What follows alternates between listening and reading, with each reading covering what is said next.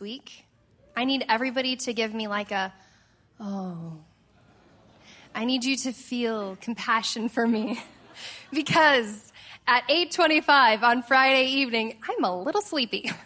We are getting up early again. We are packing lunches. We are driving our brains out. The kids are back in school. Anybody else have kids go back to school this week? Oh, wow. Not many of you. Well, you know what I'm talking about. Those of you that did. I have a um I have a love-hate relationship with the coming of fall.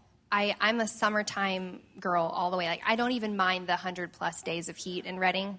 I really don't. Like I love it. I love everything about summer. I love waking up in the morning and drinking my coffee on the patio. I love walking my dog at night when it's still hot outside. I love not packing lunches and reminding our kids about homework. I love everything, everything about summertime. And this, I always have to take like a deep breath this time of year because it feels like whether you have kids in school or whether your kids are grown out of the house or whether you've never had children in your life, I feel like this time of year is that ramp up time.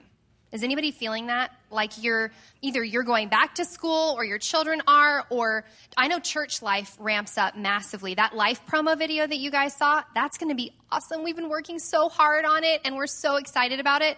Um, just a little detail don't check that website link yet. It's not ready for you, but it will be next week. okay?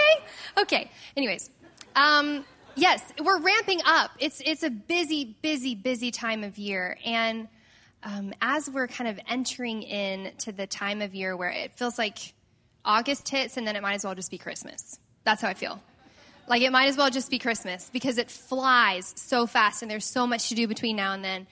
And so, um, tonight I, I want to actually talk about knowing your why. Like in a season where there's a lot to do, there's a lot going on, and things get busy and wild, like we need to know our why. So I'm going to talk about that a little bit tonight, but first I need to tell you a story. Is that okay? I'm going to, anyways. Okay. Um, a few weeks ago, actually, it was end of July. End of July, Eric and Candace were just about to come back from their sabbatical. They were off for about a month, enjoying some family time. And Eric and I had a meeting at the very end of July where I just kind of updated him on lots of things. We were at his house, and his girls were hanging out and we were i was just filling him in. Like here's what's happened. This is what we're working on. Here's the status of this project. And we had a great catch up meeting and it was the first time he'd thought about work in a while so i was trying to be kind. Like let's ease into this. I know this could be overwhelming. Um, but we had a really great meeting. We were talking tons of details and dates and planning and the life series and events that are coming up and it's all stuff that I am really excited about. Like, guys, we have some really fun things coming up, some really exciting stuff. God's doing so much here in the city, He's doing so much here in our home church. It's a lot of things to be excited about. And even still, I left that meeting, and don't worry, I've already told him this. This is not a secret. I left that meeting, I got in my car, I started the car, and this thought entered my brain. I have given my whole life to this place. Why are we doing this again? Literally, that was my thought. And not in a, again, not in a, I don't want to do this stuff kind of a way. Not in a, I'm not excited about all of our plans and events and detail things that we're putting together. In a way that went, hold on a second, I just forget, like, why? Why are we doing this? Has anybody had a moment like that before? You're right in the middle of the very thing that you spend all of your time doing, and for a second you can't actually remember, like, why. right? Okay, well, I just kind of like put it to the side, didn't think too much of it. And then the next week, I was in a meeting with our, our dear Jeremy Riddle. Anybody know Jeremy? Give him a little shout. He's not here. We love Jeremy Riddle. We're, we're on our local church team together, and I was meeting with Jeremy, and I just kind of, it kind of came up in conversation. I said, Jeremy, I had this thought, and I realized I think it would be a really good idea if at the start of the school year, our core team gathers again and just revisits vision like, why are we, why are we doing what we're doing? And let's, you know, we, we do this in January. We have a retreat in January, and we get together and we pour over stuff and we pray, and, um, and we get you know, fired up about what God's doing. I just think it would be a great time of year to revisit that conversation with our core team. He was like, yes. If you know Jeremy, he's up for any conversation about the main thing. Like he's up for any conversation about the main thing. So he's getting all excited and he's like running his hair, hand through his hair like he does. And he's talking about how everybody just needs to remember we're supposed to be changing the world. That's our why. We're supposed to be changing the world. And I'm like, yes, Jeremy, that's it. And right as he's preaching about it, we're getting all fired up in our meeting about this. This thought entered my brain, and I know it was the Holy Spirit because it was out of nowhere. And I heard him say, Ecclesiastes is the other side of the coin in a Solomon season. I was like, okay. So I, I said it out loud to Jeremy. I was like, yeah, and I think, I think Ecclesiastes is the other side of the coin. He was kind of like, yeah, and we, we kind of went on from there, and that was it. And I, but I kind of, I like filed it away. I was like, okay, that's, there's something to it. There's something to it. So the next day, I go to our staff meeting, and um, I get there. We have an 11 o'clock staff meeting on Wednesdays, and we're with our local church staff team, and we always start our meetings by sharing testimonies of what God's doing. And um, every time it blows your socks off, and it's awesome. And I heard this really cool story, this really, really cool story about um, a guy in our community who is friends with the director of a large organization. I'm being vague on purpose. A guy in our community is the friend of a director of a large organization in the North State. And and the story is that this organization was undergoing massive uh, restructuring. There was some conflict amongst the leadership, and it was going undergoing a big reconstruction. And in the process of things, the director actually ended up resigning, and all the senior leaders of this big organization kind of disbanded.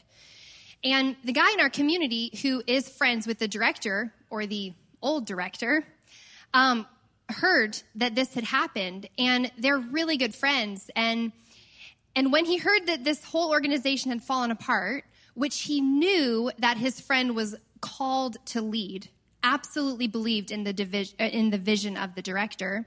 He actually stepped up gathered a brand new board reinstated the director and went to town making this organization come back to life. Isn't that amazing? Isn't that amazing? And the, what struck me about this story was what, what lengths will we go to when we are connected intimately to a vision and a mission? Like it wasn't even his vision and mission, it was his friends. And he dropped everything, lent his strength, did a whole, he was kind of uh, this in the story we were we were hearing about all of the details that had to go into actually getting this organization back off the ground, and um, and the length that this person would go to because he intimately knows the vision and mission on somebody's life and believes in it. Amazing, absolutely amazing. So all of these little things kind of happened within about a week and a half's time span. And I was just kind of logging it all together. And in my time with the Lord, I kind of went back and revisited it and just asked like, God, what what is this about? Like I'm so excited about this season in our life. I'm so excited about what you're doing in our community. I'm so excited and honored and privileged that I get to do the work that's in front of me to do. But what are you trying to tell me? Like what are you trying to tell me? And, and this is what I, I, I felt like he'd said that Ecclesiastes is the fruit of Solomon's wisdom and understanding separated from the presence and power of God. And so we're going to kind of dive into that a little bit. It sounds intense, it won't be too bad. Um, and we're going to look at the life of Solomon for a second. Is that okay? All right.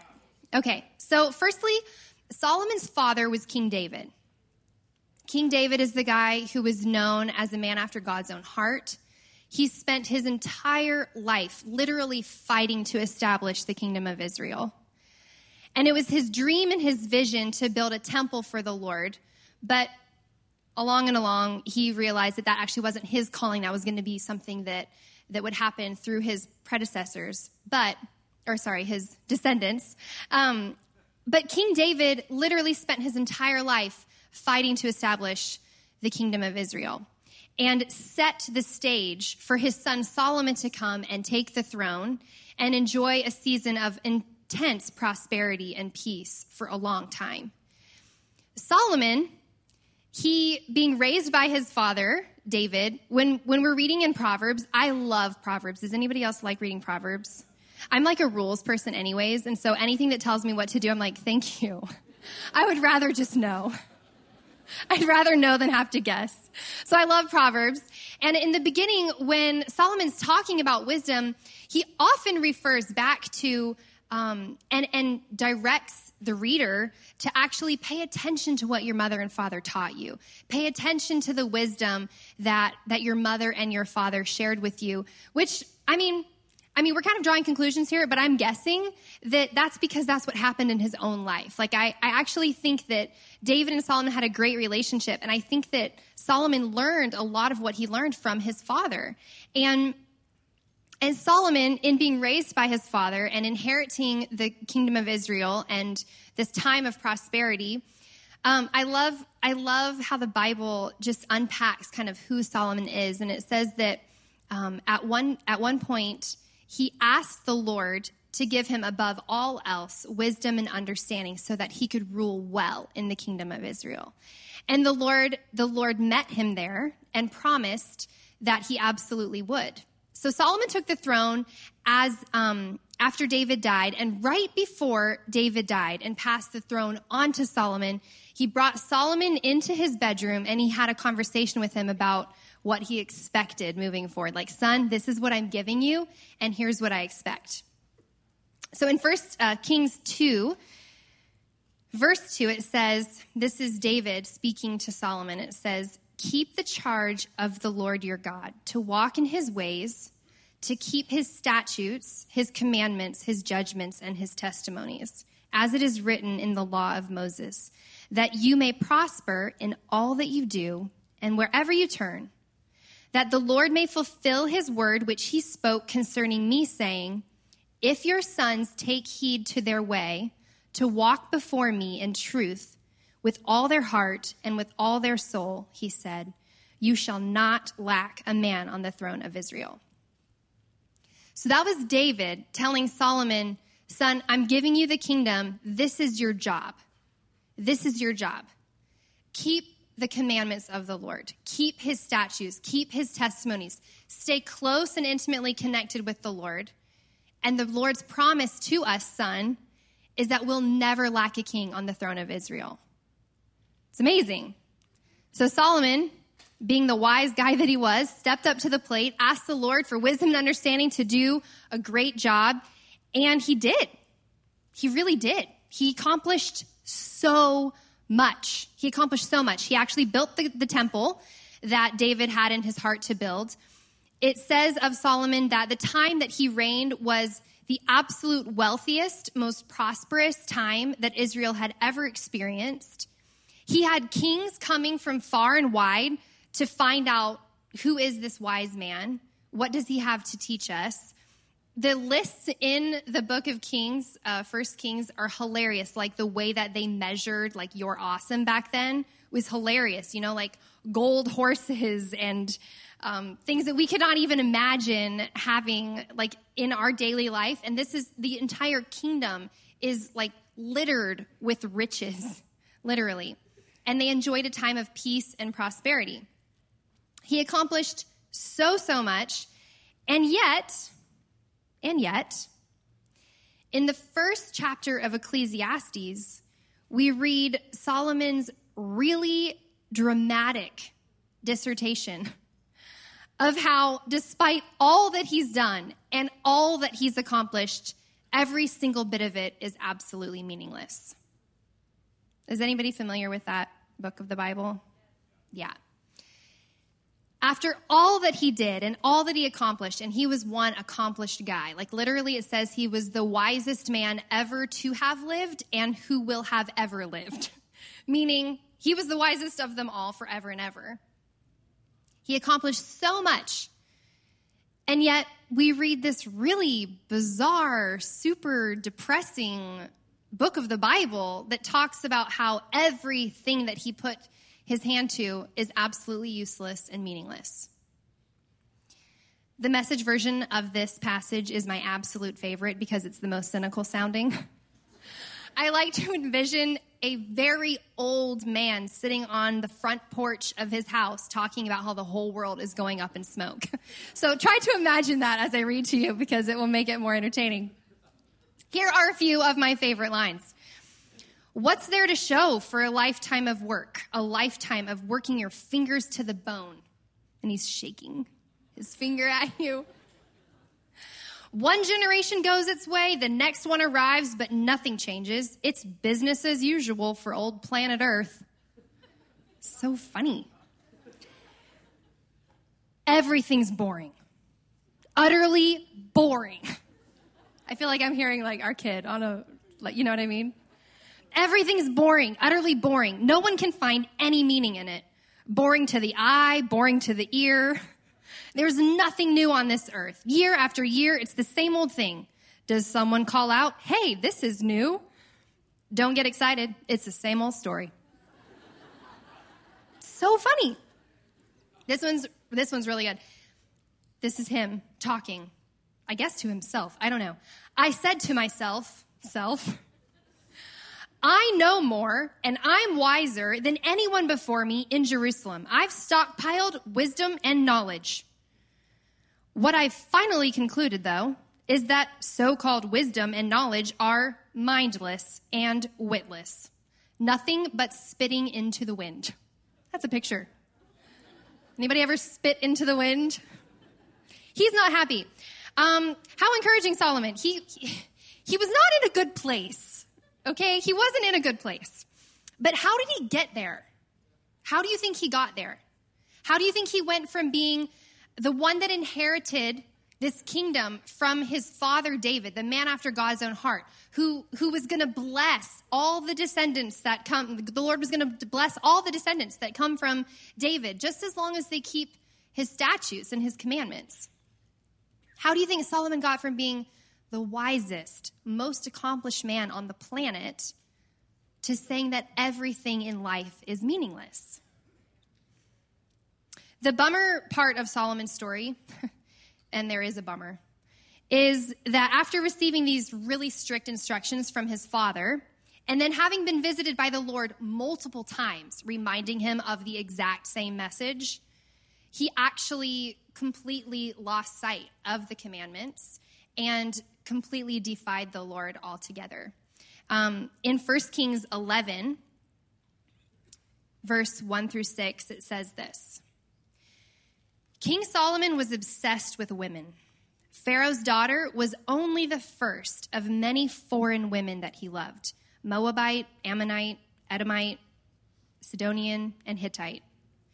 He took them from the surrounding pagan nations, which God had clearly warned Israel you must not marry them.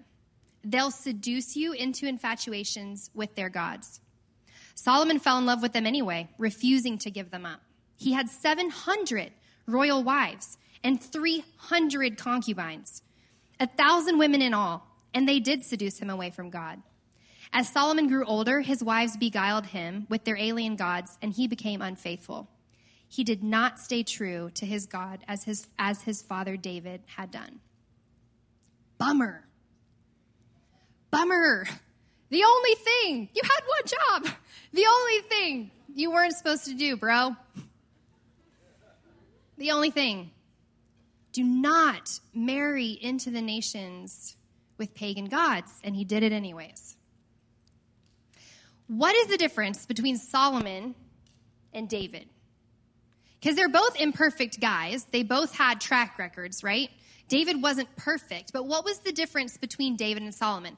If Solomon ended like this and David ended with still being called righteous in the sight of the Lord, what's the difference between the two? I think the difference is David always knew how to get back to intimacy and connection with God.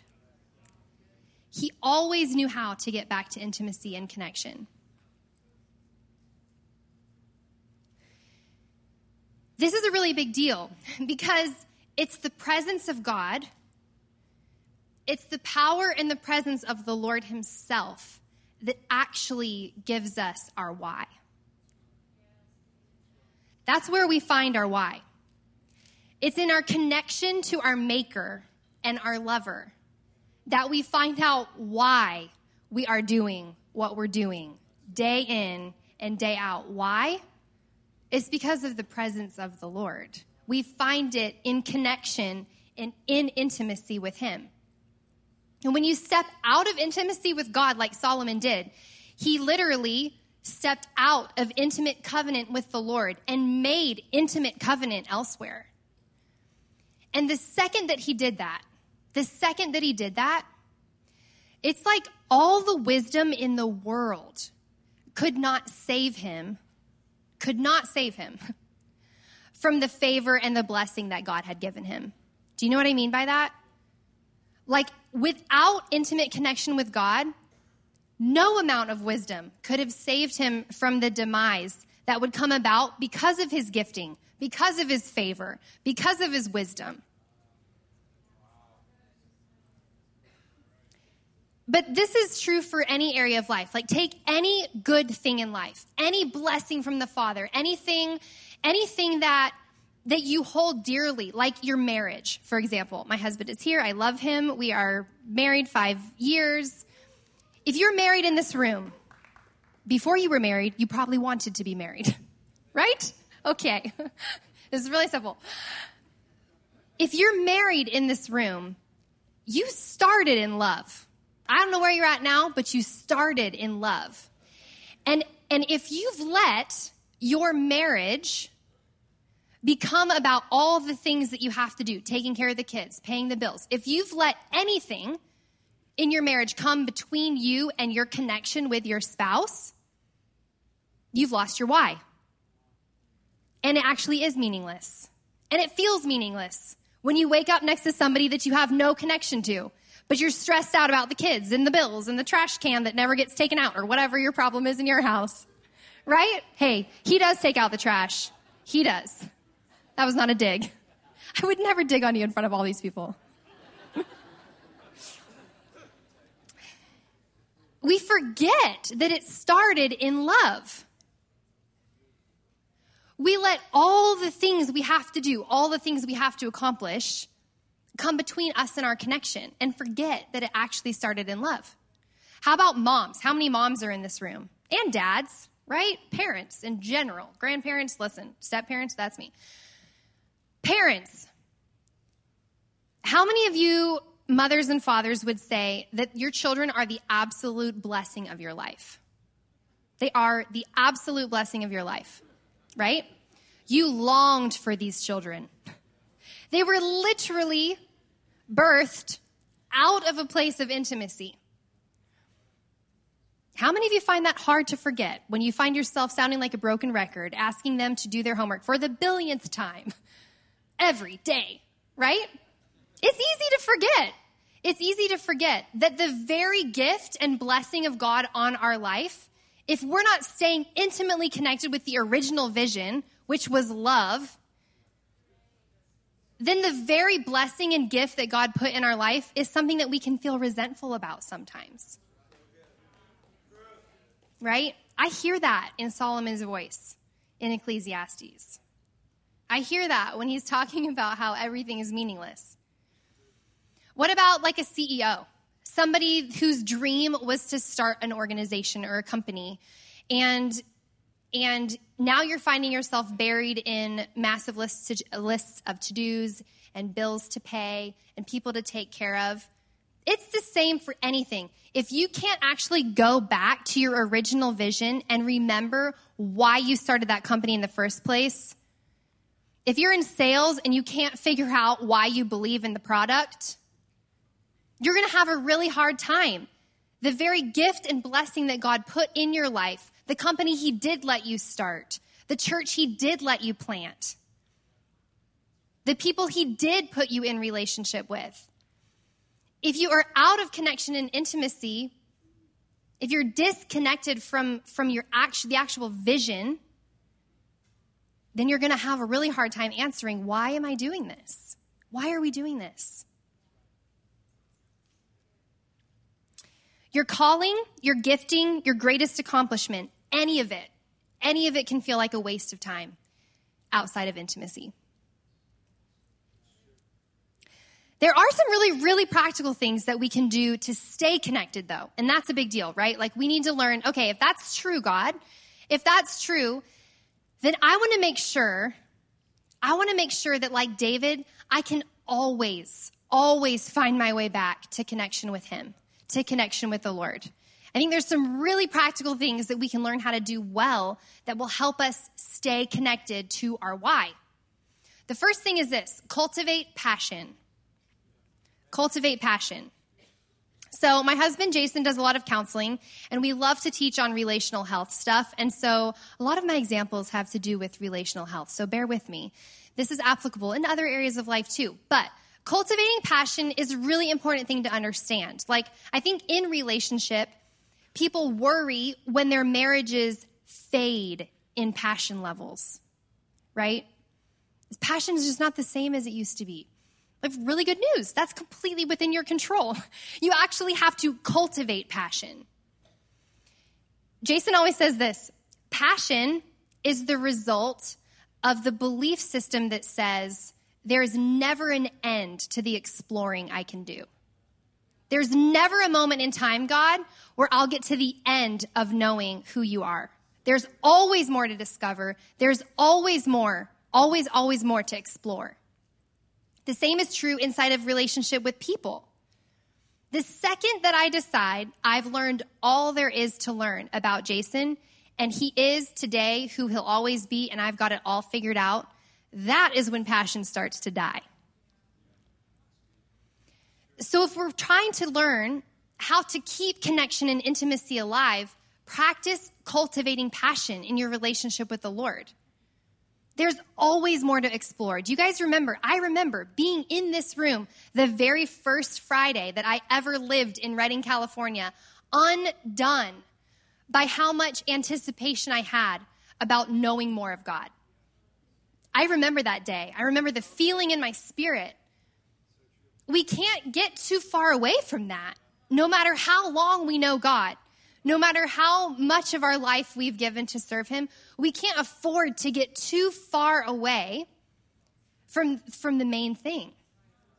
The thing that called us into this place in the first place, the connection with Him, the anticipation that there's always more to explore.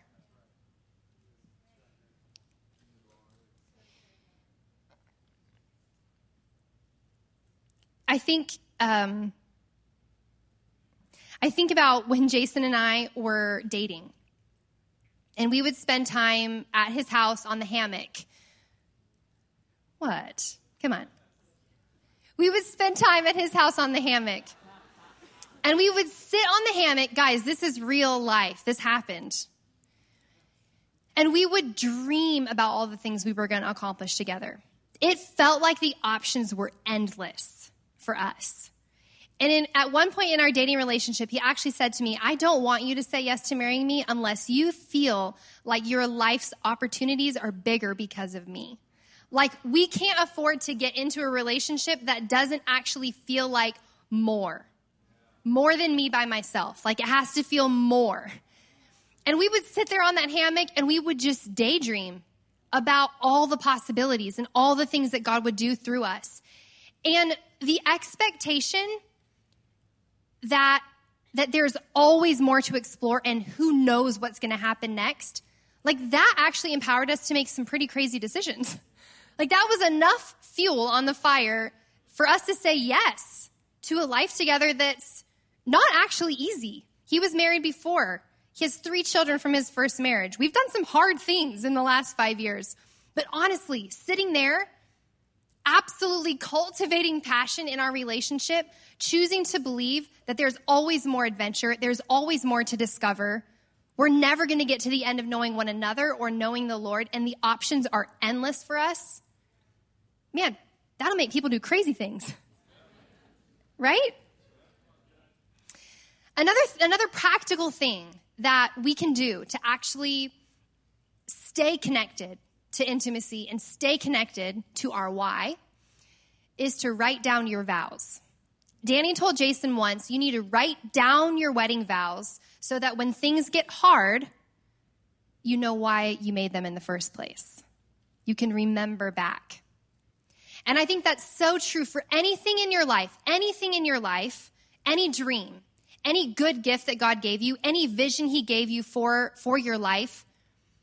It's important to write down those encounters with Him. It's important to actually record the conversations that you have with the Lord where dreams are birthed and plans are made. So that when you get 15 years into running that company that you dreamed about when you were young, you remember why you started. You can actually go back to it.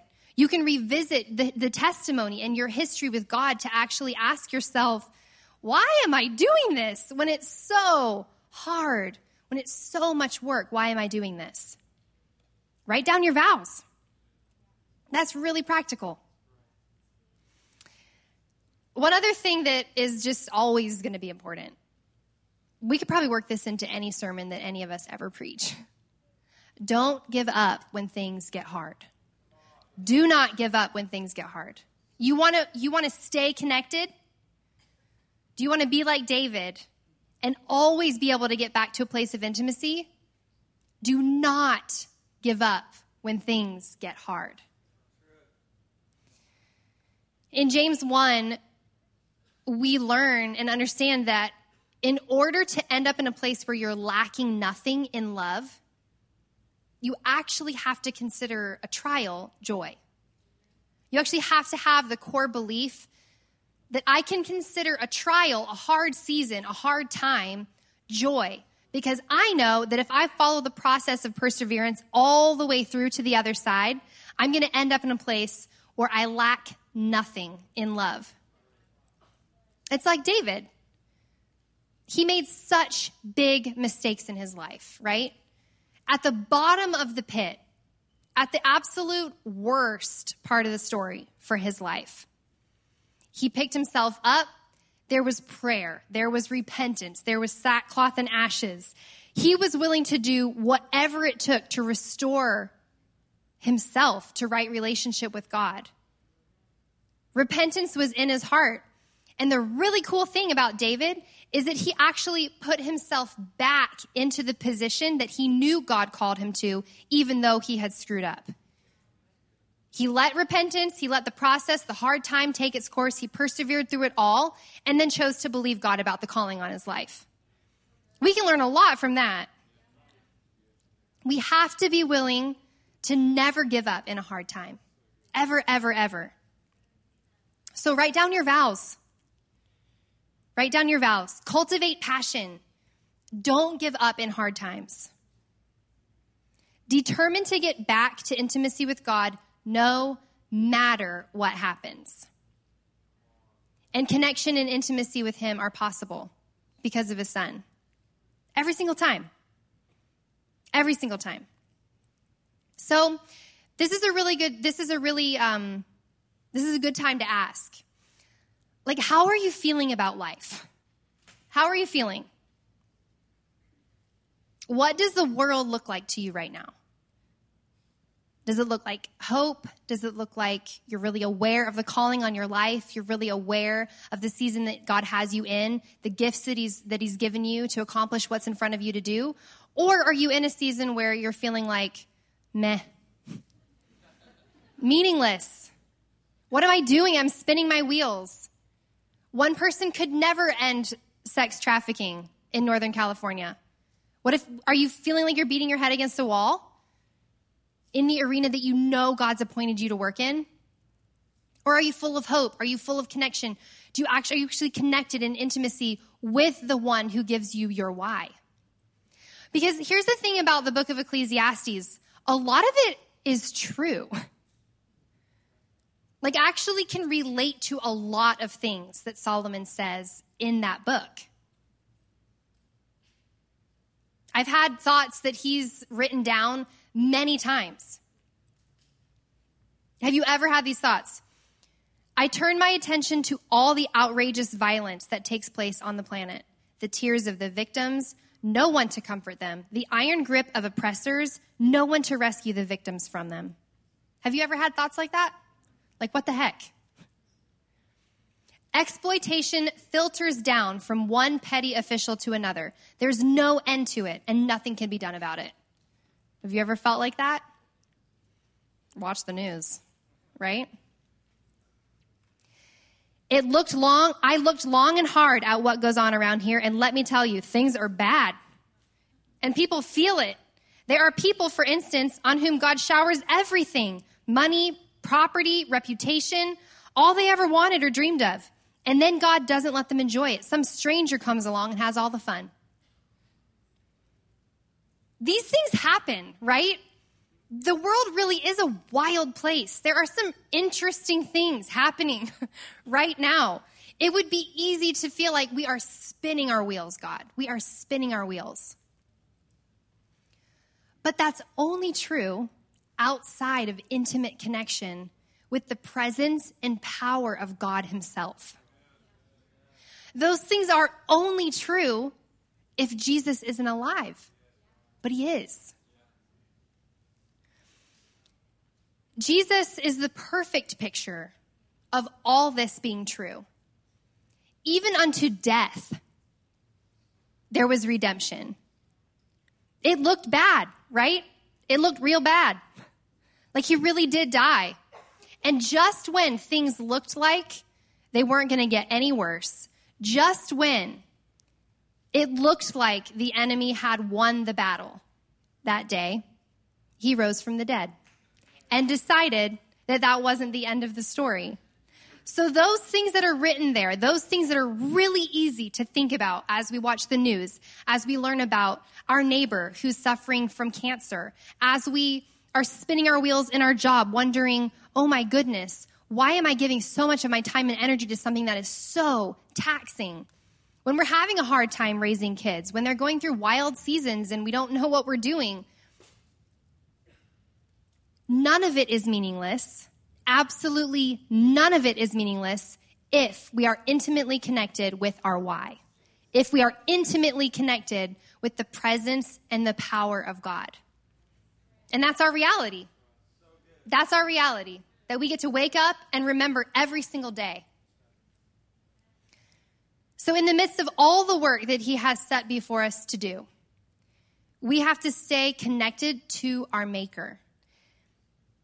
Because his inheritance his inheritance is reserved for people who will always fight for intimacy no matter what. So i'm going to pray for you guys. If you want to stand up i would love to pray for you I think this is a big deal. During worship today, as I was just remembering um, being in this room for the first time as a Redding resident eight years ago, I just felt the Lord reminding me, like taking me back to the foundations, taking me back to the roots, reminding me of my why. My why hasn't changed. Life has changed dramatically. Circumstances have changed dramatically we have gone through really, really hard times and really, really fun, amazing times. But my why hasn't changed at all. And I don't ever, ever, ever want to get disconnected from my why. Ever. I don't think we can afford to, especially now. Especially now. Because here's the truth the Lord has put gifts and calls on every single one of your lives that are different and unique. And He has put you in this place at this time for a very specific reason. So we have to be really aware of what it is that He has for us to do, who it is that He's called us to be. If nothing else, we're called to be sons and daughters. If nothing else, we show the world love by learning how to be really good sons and daughters. That's a great job to have. If that's the only job you know you have, do it well. Be blessed. You have done your job. Be a great son. Be a great daughter. But the truth is, as we walk in relationship with Him, He is going to give you vision. He is going to give you plans. He is going to reveal His purposes and, and, and pieces of your destiny for you so that you can choose to step into co laboring with Him. We have to be awake to it. We have to be ready and excited to accept do you accept this mission? And we can't afford to get too far down the line in our individual missions, offering up our gifts and our talents to serve the Lord. We can't afford to get too far down that line without remembering why we began it in the first place. It's such a big deal. It's such a big deal. The entire planet needs you to know your why. The entire planet needs you to be really okay with who God made you to be and really excited about stepping up to that plate every single day. The entire planet needs you to remember that time that you were weeping on the front row because you were undone by his goodness for the first time. The whole planet needs you to remember your why every day. Every day. So we're going to pray for that tonight. An anointing for remembering our why. Holy Spirit, would you, God, would you bless us with a supernatural anointing to keep before us in our vision the reason for our being, God? Would we not forget? Lord, we want to be like David. We want to be like your son, Jesus, that no matter the circumstance, no matter the trial, chose intimacy every time. God, thank you for teaching us. Thank you for teaching us how to say yes to you and how to come back to a place of intimacy through repentance. God, I just break off, in Jesus' name, I break off any amount of shame or guilt associated with whatever rough road anybody in this room has walked. And I speak over you tonight in Jesus' name, because of his blood, you are welcome to come back into an intimate connection with your Father. He is so excited to remind you of your why. And for people in this room tonight who have never understood why they're alive, Holy Spirit, I pray that you would come even tonight, Father, and give them a download of what it is that you've created them for, that you've created them for an intimate relationship with you, God that the plans and purposes you have for them are beyond exciting and amazing. That you've actually put greatness inside of each one here, God. I pray that that would ring true in our hearts. Thank you, God, for creating us in your image. Thank you, God, that the gifts and talents that you've given each one of us are pieces of you. God, I pray that you would give us confidence to walk in the person that you've created us to be. Confident, confident, confident that no matter the trial, we can come back to intimacy with you, God. We thank you for being such a good father. We thank you for being such a good father. And God, in this season in particular, as schedules get busy, as lives get wild, as plans are made, and as work increases, and as favor increases, and opportunities, God, would you Remind us of our why, God. Remind us of our why. We love you, Lord. We bless your name. We thank you so much for being such a good dad. In Jesus' name, amen.